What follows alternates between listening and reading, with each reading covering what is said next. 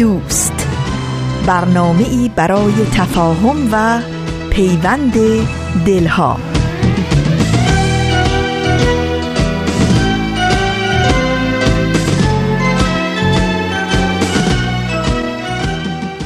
محبت نور است در هر خانه بتابد.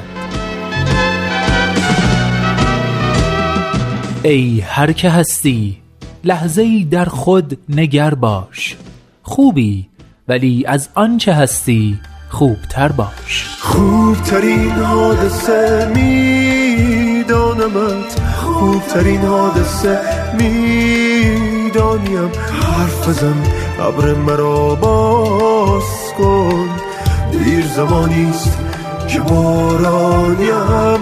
خوبترین حادثه میدانمت.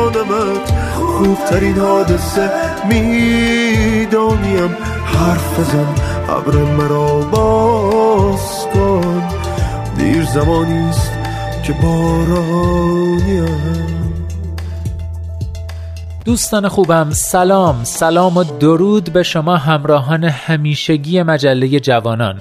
شما جوانان امروز و دیروز که با شور و انرژی جوانیتون به من و همکارانم انرژی و انگیزه مضاعف میبخشید. من نوید توکلیام و امروز پنجشنبه دوم اسفند ماه سال 1397 خورشیدی برابر با 21 فوریه 2019 میلادی 522 دومین شماره مجله جوانان رو تقدیم شما عزیزان همراه می‌کنم. به مجله جوانان خوش اومدید.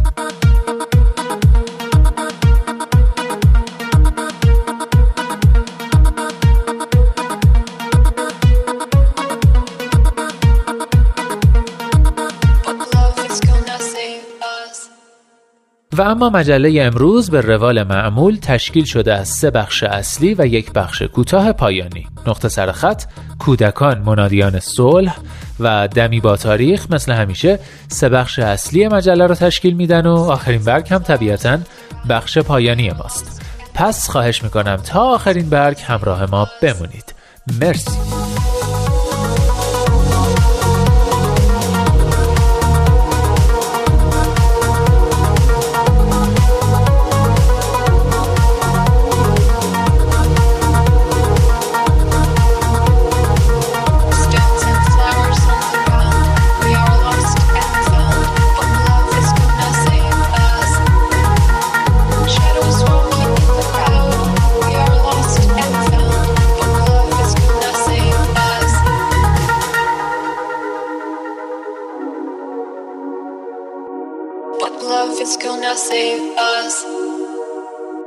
این مجله جوانانه. برنامه ای که هدفش چیزی نیست جز پیوند دلها آزادی اندیشه ها و آگاهی شنونده ها در راه رسیدن به این اهداف با نظرات، پیشنهادات و انتقادات خودتون ما را همراهی کنید. از طریق تلفن 201 703 671 8888 صفحه Persian BMS در فیسبوک و آیدی Persian BMS Contact در تلگرام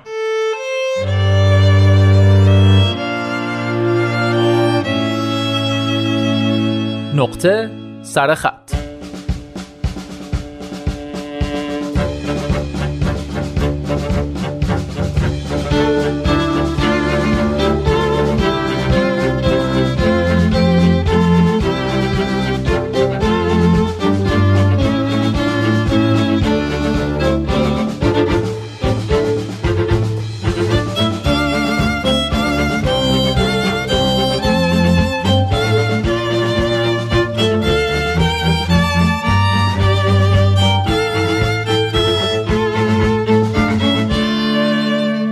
سال زمستان بعد از سالها برف باریده بود. خلوت بودن شهر هر آدمی را وسوسه می کرد که خانه و زندگی را بگذارد به امان خدا و برود یک دل سیر شهرگردی کند.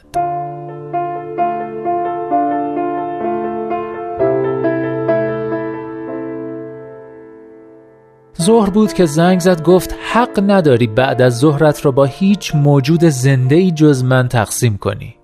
میدانی زمانی که برف تازه روی زمین نشسته است بهترین زمان دنیا برای قدم زدنهای دو نفره است. حداقلش برای ما خیلی اینطور بود. سرنوشت آن خیابان همیشه برایم جالب بود. از خلوت بودن همیشگیش گرفته تا آن درختان توت تماشاییش نمی‌دانم چرا اما همیشه آن خیابان اولین انتخابمان برای پیاده روی بود. شهر آنقدر خلوت بود که ده دقیقه به ده دقیقه هم ماشینی از کنارت رد نمی‌شد. دستم را محکم گرفته بود نه برای سر بودن زمین یکی از عادتهایش بود. یکی از آن عادتهایی که می‌توان تا ابد عاشقش بود. وسط پیاده رویمان بودیم که یک تاکسی جلوی پایمان ترمز زد. شیشه را که پایین داد بدون هیچ حرف اضافه گفت بیاین بالا که خیلی سرده. دستم را کشید این طرف و بعد با همان لبخند همیشگی آرامش بخشش به راننده گفت مرسی آقا اصلا اومدیم که قدم بزنیم.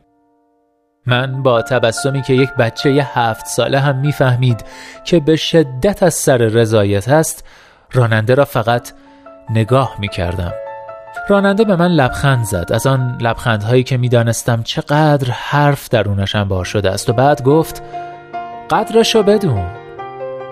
و همانطور که ما را برانداز می کرد شیشش را بالا کشید و رفت.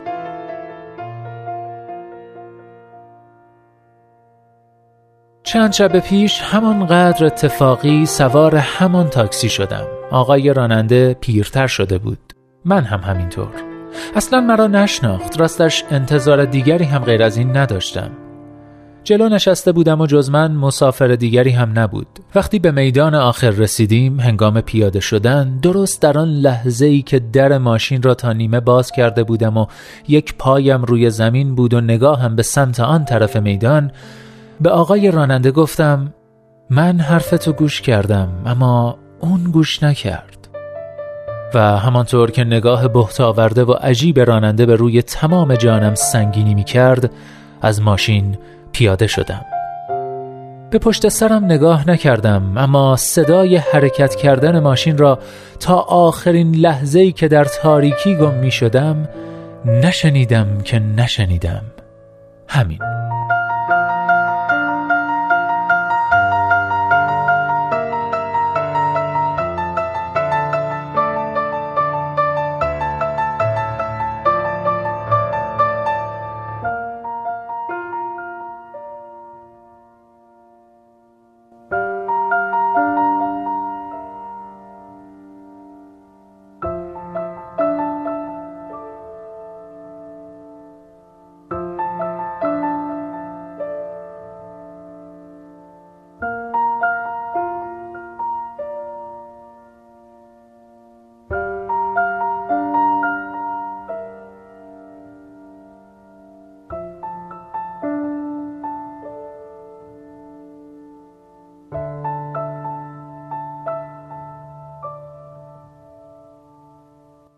بله دوستان پیاده روی در کنار درختان توت نوشته پویان اوهدی رو شنیدید. بی هیچ حرف اضافه و بدون اینکه بخوام حال و هوا رو تغییر بدم ازتون دعوت می‌کنم در پایان نقطه سرخط امروز یک یادداشت دیگه بشنوید از پویان اوهدی.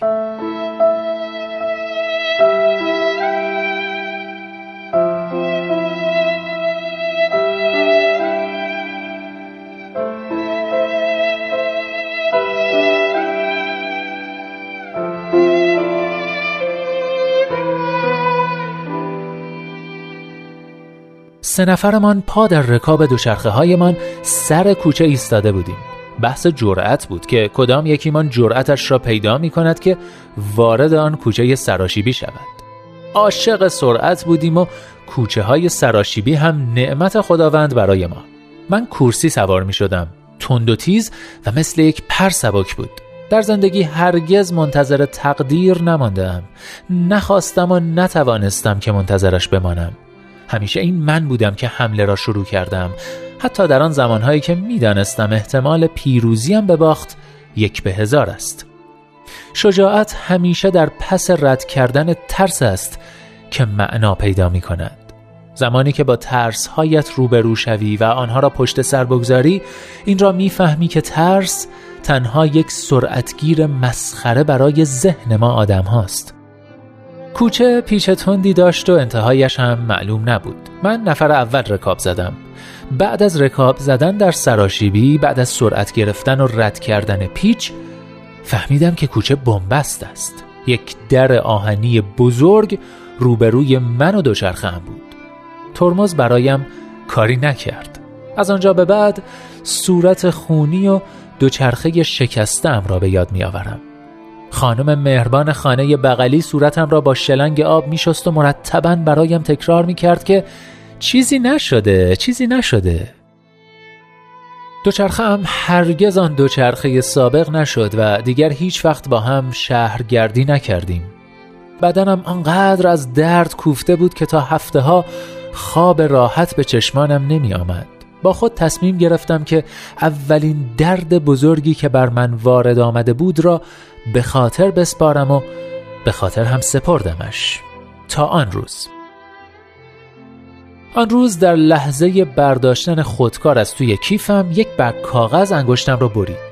انقدر زخمش مخفی و کوچک بود که تا چندین ساعت فقط احساس درد و سوزش می کردم احساس درد بدون اثری از زخم و اتفاق خاصی.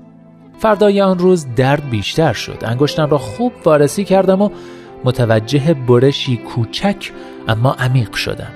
برایم باورپذیر نبود که کاغذی به آن کوچکی همانند تیغ جراحی اینقدر کارش را خوب و بیرحمانه انجام داده باشد. اعتقادم بر این است که هر دردی بالاخره روزی تهنشین یا تمام می شود اما یاد آن درد هرگز از خاطر ما پاک نخواهد شد. آن کاغذ کوچک درس مهمتری را یادم داد. او به من یاد داد که دردهای بزرگ الزامن همیشه نیازمند اتفاقات مهیب و وحشتناک نیستند. گاهی وقتها دردهای بزرگ شروعی مسخره و کوچک دارند. گاهی زخمها آنقدر کوچکند که به چشم هم دیده نمی شوند اما عمق دردشان می تواند نفس آدمی را بند بیاورد.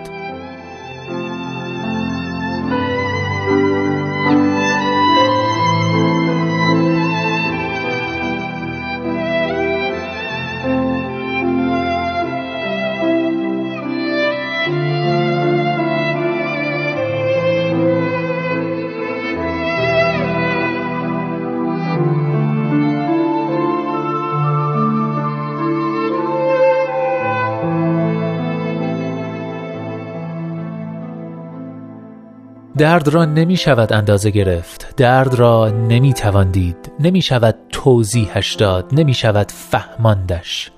درد را تنها باید تحمل کرد و بزرگ و بزرگتر شد.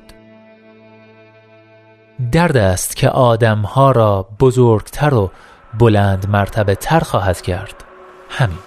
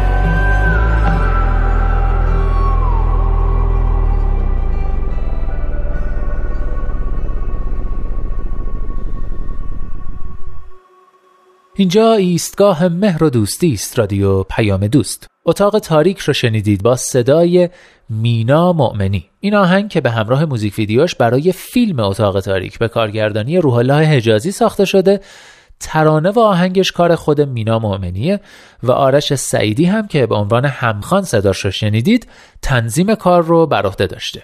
و اما در این بخش با کودکان منادیان صلح همراه میشیم و قسمت دیگه ای از این برنامه رو گوش می‌کنیم. کودکان منادیان صلح.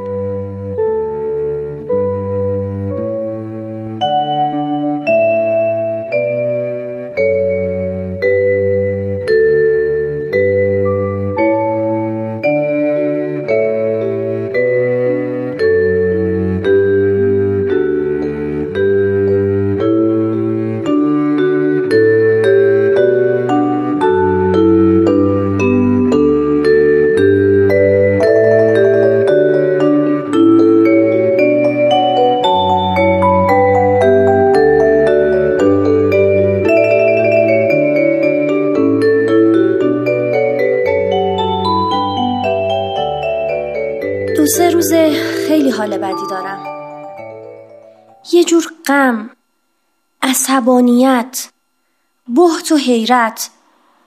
و یا شایدم دلسوزی عمیق توی دلم افتاده و دست از سرم بر نمی داره. می‌دونم علتش چیه. علتش دیدن صحنه که توی یه کلیپ که دوستم برام فرستاده بود دیدم. این صحنه ها مدام توی ذهنم مدام جلوی چشمام تکرار میشه. چند روز پیش که خسته از سر کار اومدم خونه بعد از اینکه یه چیزی خوردم و استراحتی کردم موبایلم و دستم گرفتم که ببینم تو دنیا چه خبره یکی از دوستای عزیزمم برام این ویدیو رو فرستاده بود با کلی بد و بیراه و ناسزا که زیر کلیپ نوشته شده بود. ویدئو صحنه های از یک مدرسه شبانه روزی بود. معلم بچه ها رو به صف کرده بود و با خطکش و سیلی و لگد اونا رو تنبیه می کرد. نتونستم کلیپ رو تا انتها ببینم ولی همون مقدار کم هم دلمو خون کرد. بچه های کوچیک 6 7 ساله بودن. با وحشتی که تو چشماشون موج می‌زد. با التماس به معلم نگاه می‌کردن. دستاشونو با ترس و لرز آماده کتک خوردن می‌کردن. با اولین ضربه حس کردم که حجمی از تحقیر و ناتوانی به وجود اون بچه ریخته شده. اونقدر کوچیک، ظریف و بیپناه بود که ناخداگاه از ذهن و زبونم گذشت ای خدا الهی دستت بشکنه از پریروز همش این صحنه جلوی نظرمه با خودم میگم آیا اون بچه هرگز می‌تونه این زبونی و نفرت و خفت و فراموش کنه؟ آیا این نفرت و دشمنی جمع شده در طی سالها زمانی دیگه روی سر کودکی یا بزرگسالی خالی نخواهد شد؟ آیا در وجود این کودک نشانی از اون همه خوبی و موهبتی که خداوند در وجودش گذاشته باقی خواهد موند؟ آیا این بچه های معصوم، ظریف و بیگناه که امروز به ناحق تنبیه میشن همون بزرگ سالای خشن، بیرحم و بدور از اخلاق آینده نیستن؟ از پریروز هنوز حالم بده. از دست دوستم هم خیلی عصبانیم. این چه ویدئوییه که برای من فرستاده؟ ولی به هر حال این احساس واقعیت رو تغییر نمیده. هنوز هم بچه ها آشکارا و پنهانی تنبیه میشن. در مدارس و در خونه ها و اتفاقا توسط کسایی که ادعا می‌کنن بیشتر از همه کودکان رو دوست دارند.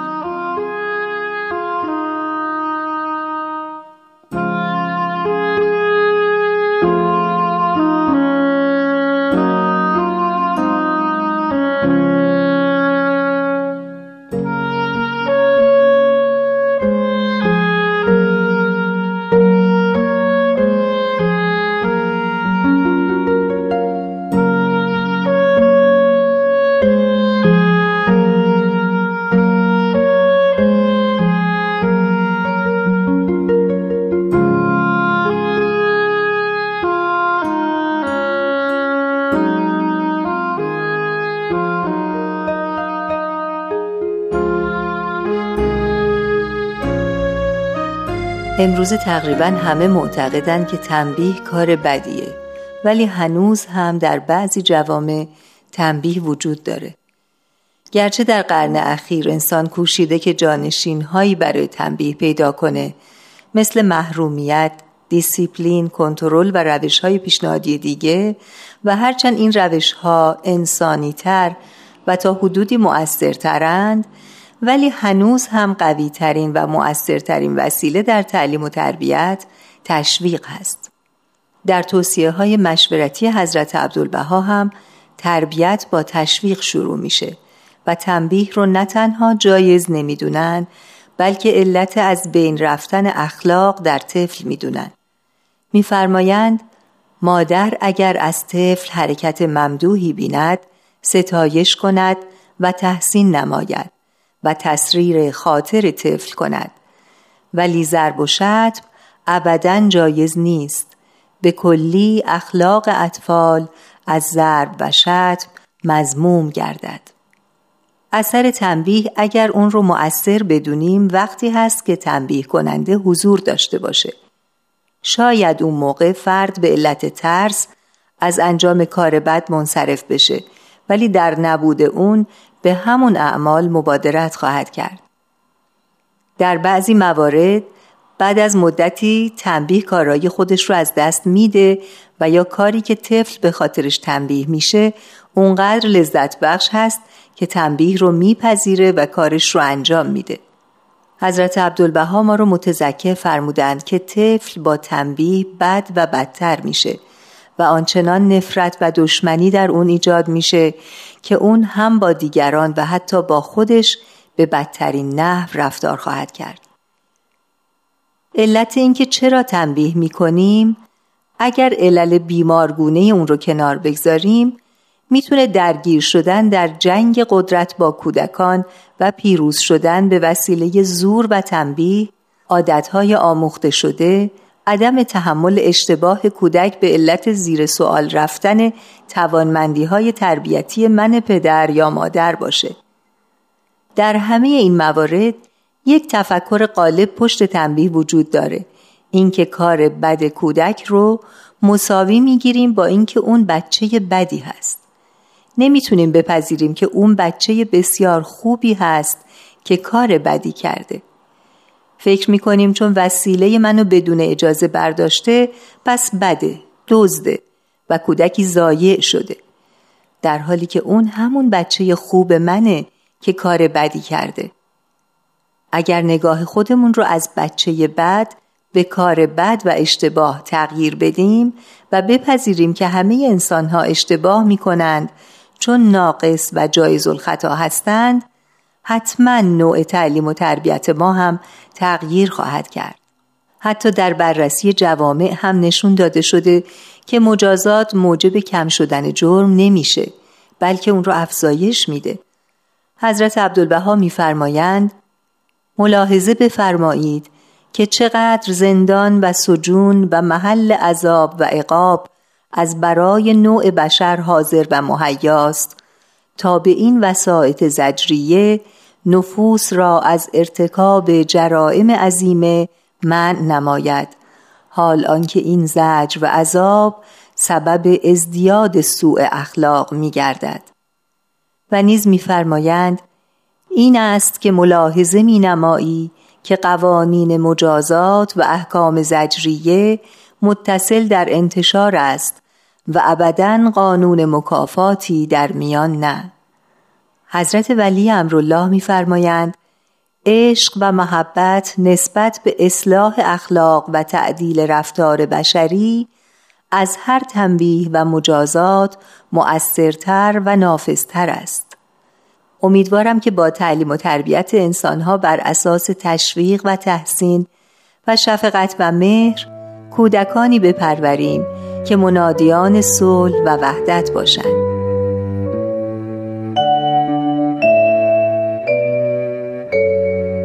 والدین گرامی کتاب امروز که به حضورتون معرفی میشه کتابی است با عنوان بچه ها بهشتیند این کتاب به قلم جان گری و با ترجمه مهدی قراچداقی در انتشارات پیکان به نشر رسیده. امیدواریم از خوندنش بهره وافی ببرید.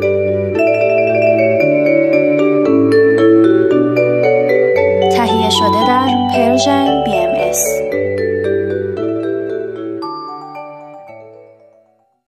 دوستان نمی‌دونم فیلم The Gate رو دیده بودید یا نه ولی دوبله فارسیش به اسم سید باب قراره که از شبکه های تلویزیونی اندیشه و پارس پخش بشه. به این ترتیبی که خدمتون عرض می‌کنم. پنج شنبه 21 فوریه ساعت 9 شب جمعه 22 فوریه ساعت 12 نیم ظهر سه شنبه 26 فوریه ساعت 10 نیم شب و چهارشنبه 27 فوریه ساعت 12 نیم بعد از ظهر از تلویزیون اندیشه. یک شنبه و دوشنبه 24 و 25 فوریه ساعت 6 و نیم بعد از ظهر و چهارشنبه 27 فوریه ساعت 4 و نیم بعد از ظهر. می‌تونید فیلم سید باب رو از تلویزیون پارس تماشا کنید. این نکته رو هم بگم که این فیلم فقط از این کانال هایی که گفتم پخش میشه و متاسفانه روی هیچ وبسایت و شبکه اجتماعی خاصی در دسترس شما نیست. پس امیدوارم که بتونید اونو از همین شبکه هایی که عرض کردم دنبال کنید. روزگار ظلمت و جهل ستم.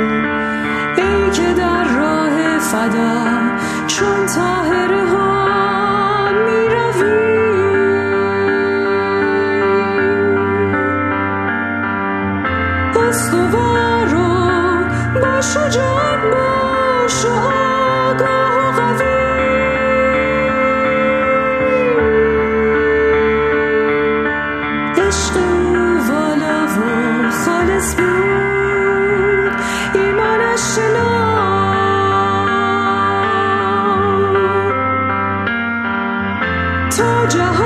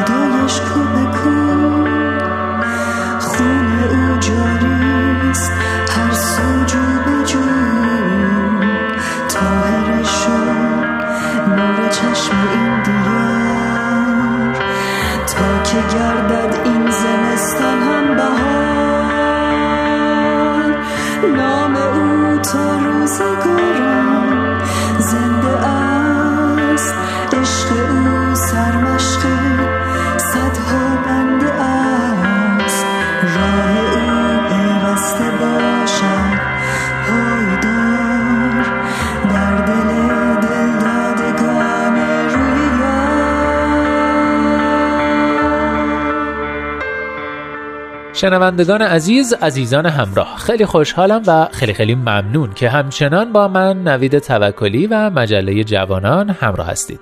در ادامه ازتون دعوت می‌کنم با همکاران خوبم الهام سلوکی و رامان شکیب همراه بشید و دمی رو با تاریخ بگذرونید. دمی با تاریخ. گاه شمار بهایی.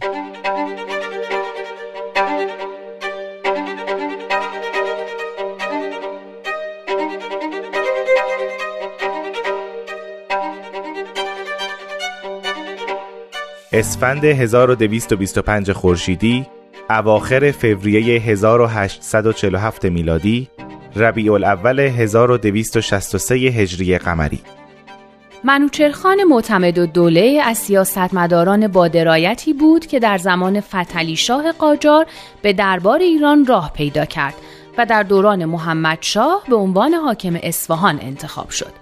وقتی حضرت باب شارع دیانت بابی و مبشر آین بهایی به اصفهان رفتن در منزل امام جمعه بودند که منوچرخان به دیدار ایشون رفت و اغلب علمای اصفهان هم در اون مجلس حاضر بودند. منوچرخان درباره اثبات نبوت خاصه از علما سوال کرد اما هیچ کدوم جواب کافی ندادند. بعد سوالش رو از حضرت باب پرسید و ایشون هم قلم رو برداشتن و به فاصله دو ساعت بیش از پنجاه صفحه درباره حقانیت اسلام نوشتند. همین رساله اثبات نبوت خاصه منوچرخان معتمد و دوله رو شیفته حضرت باب کرد ولی ایمان و ارادتش زمانی بیشتر شد که مخالفت ناگهانی علمای اصفهان رو نسبت به اون حضرت دید و قصد کرد که مجلس مناظره‌ای بین باب و علما برگزار کنه. اما علما از حضور در این مجلس امتناع کردند. اما وقتی حضرت باب در مجلس دیگهی به سوالات علما جواب دادن باز هم علما دست از مخالفت با ایشون بر نداشتن و اقدام کردند تا سایر علما رو هم با خودشون هم داستان کنند و فتوای قتل حضرت باب رو صادر کنند. و نهایتا این فتوا رو به مهر و امضای نزدیک به هفتاد نفر از علما رسوندن. منوچرخان وقتی این وضعیت رو دید دستور داد تا حضرت باب رو با 500 سوار از شهر عبور بدن و در نهایت خودش محرمانه حضرت باب رو به امارت خورشید برد و شخصا به خدمت ایشون مشغول شد. تو این سفر منوچرخان معتمد و دوله نهایت احترام و مهمون نوازی رو در حق حضرت باب روا داشت و تو این مدت بیشتر به مقام اون حضرت و مظلومیتشون پی برد و به ایشون ایمان آورد و حتی تمام مایملک خودش رو به حضرت باب بخشید. حضرت باب هم با توجه به نیت قلبی او این هدیه رو از او قبول کردند اما اونو دوباره به خودش بخشیدن و گفتند که قرار این آین با مظلومیت و اخلاص و استقامت مؤمنانش گسترش پیدا کنه و فرمودن ایام من و شما هم در این عالم محدود است و در عالم دیگر تاج افتخار ابدی برای شما مقدر است. و از عمر شما هم سه ماه و نه روز دیگر بیشتر باقی نیست که به جهان جاویدان ارتقا خواهی یافت. منوچرخان خوشحال از شنیدن این خبر وسیعت نامش رو نوشت و اختیار تمام اموالش رو به حضرت باب واگذار کرد. طبق پیشبینی حضرت باب منوچرخان معتمد و دوله حاکم وقت اصفهان بعد از مدتی دچار کسالت شد و در اسفند 1225 خورشیدی بدرود حیات گفت جسدش با احترام فراوان به قم منتقل و در صحن کهنه بقعه فتلی شاه به خاک سپرده شد.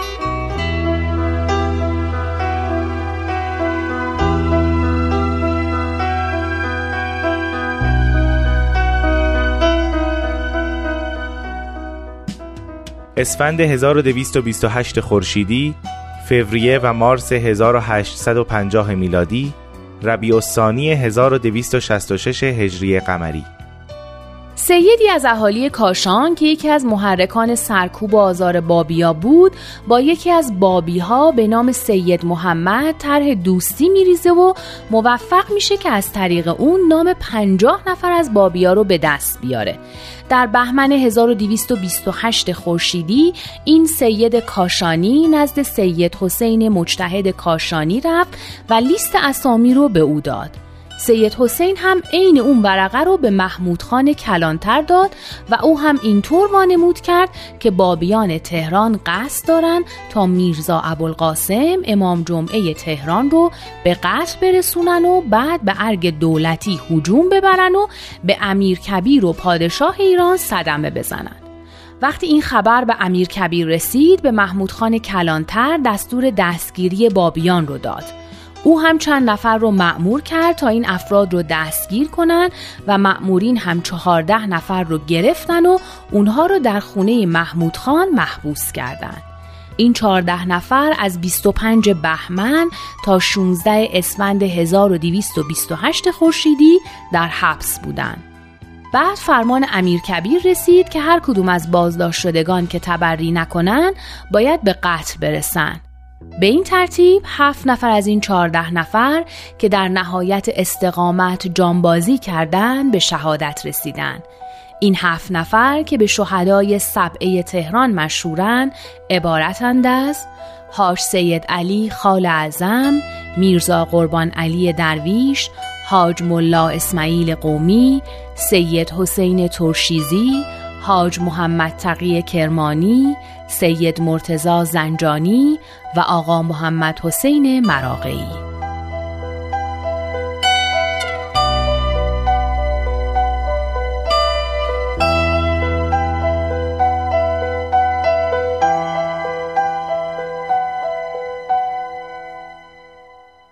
دوم اسفند 1294 خورشیدی 22 فوریه 1916 میلادی 17 ربیع الثانی 1334 هجری قمری.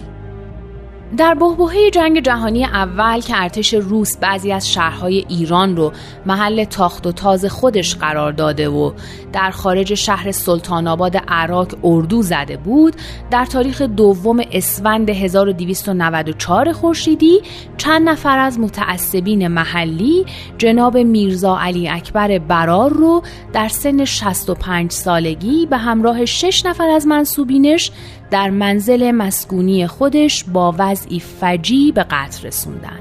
این شش نفر عبارت بودند از مریم همسر میرزا علی اکبر که در اون موقع 35 سالش بود چهار فرزندشون یعنی عبدالحسین دوازده ساله میرزا آقای 9 ساله عبدالله 6 ساله و عبدالرحیم چهل روزه که با نهایت سنگدلی و با نیروی دست سرش رو از بدنش کنده بودند. و خورشید خواهر چهارده ساله همسر میرزا علی اکبر.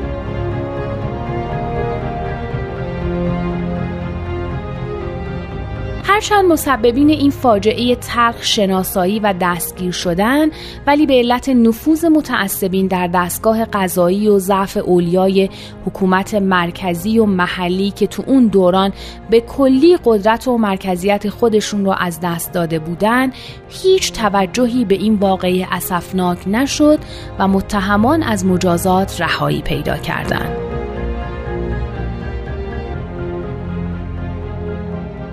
میرزا علی اکبر برار فرزند ملا حسین اهل کاشان و ساکن سلطان آباد بود. تو سنین جوانی که به تدریج عقیده و ایمانش نسبت به دیانت بهایی به کمال رسیده بود تونست به حضور حضرت عبدالبها مبین آثار و تعالیم بهایی برسه. تو این ملاقات میرزا علی اکبر سه بار دامان حضرت عبدالبها رو گرفت و آرزوی شهادت کرد و ایشون هم با کلمه انشاءالله به درخواستش جواب دادن. میرزا آقا خان قائم مقامی که تو این سفر همراه میرزا علی اکبر بود این ماجرا رو حکایت می‌کنه که این حکایت در کتاب حیات حضرت عبدالبها اینطور نقل شده.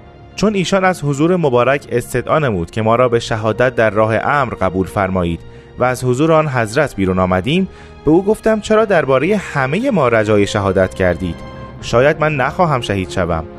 جناب برار فرمود مقصود من خود و بستگانم بود نه شما.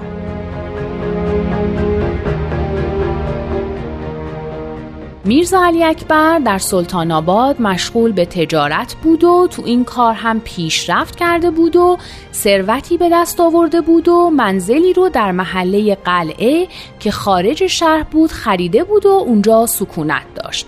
اما همیشه به خاطر ثروتش و شهرتی که به خاطر بهایی بودن داشت مورد بغض و کینه برخی افراد بود و به دنبال فرصتی بودن که او رو نابود کنند. که بالاخره این کار رو هم انجام دادن مدفن این شهدا ابتدا در قبرستان عمومی بود اما بعد از 15 روز جسدشون به همون منزل مسکونی که محل قتلشون بود انتقال داده شد و در همون جا دفن شدند.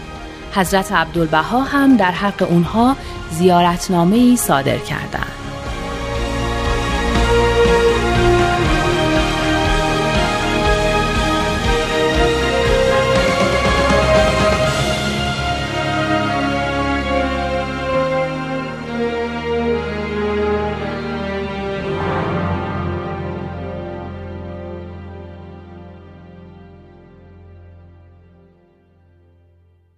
آخرین برگ. شعری کوتاه و زیبا از شاعر و نمایشنامه نویس فقید ترک نازم حکمت.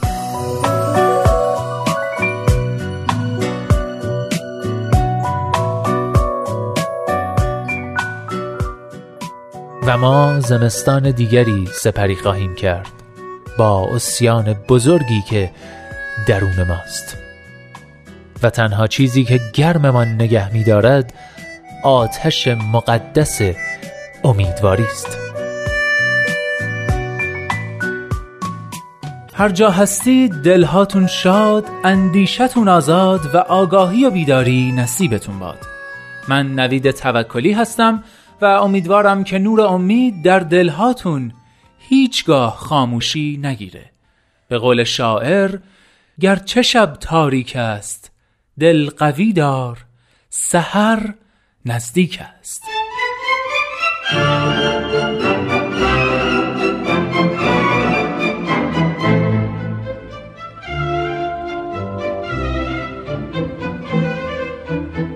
لحظه هاتون پر امید.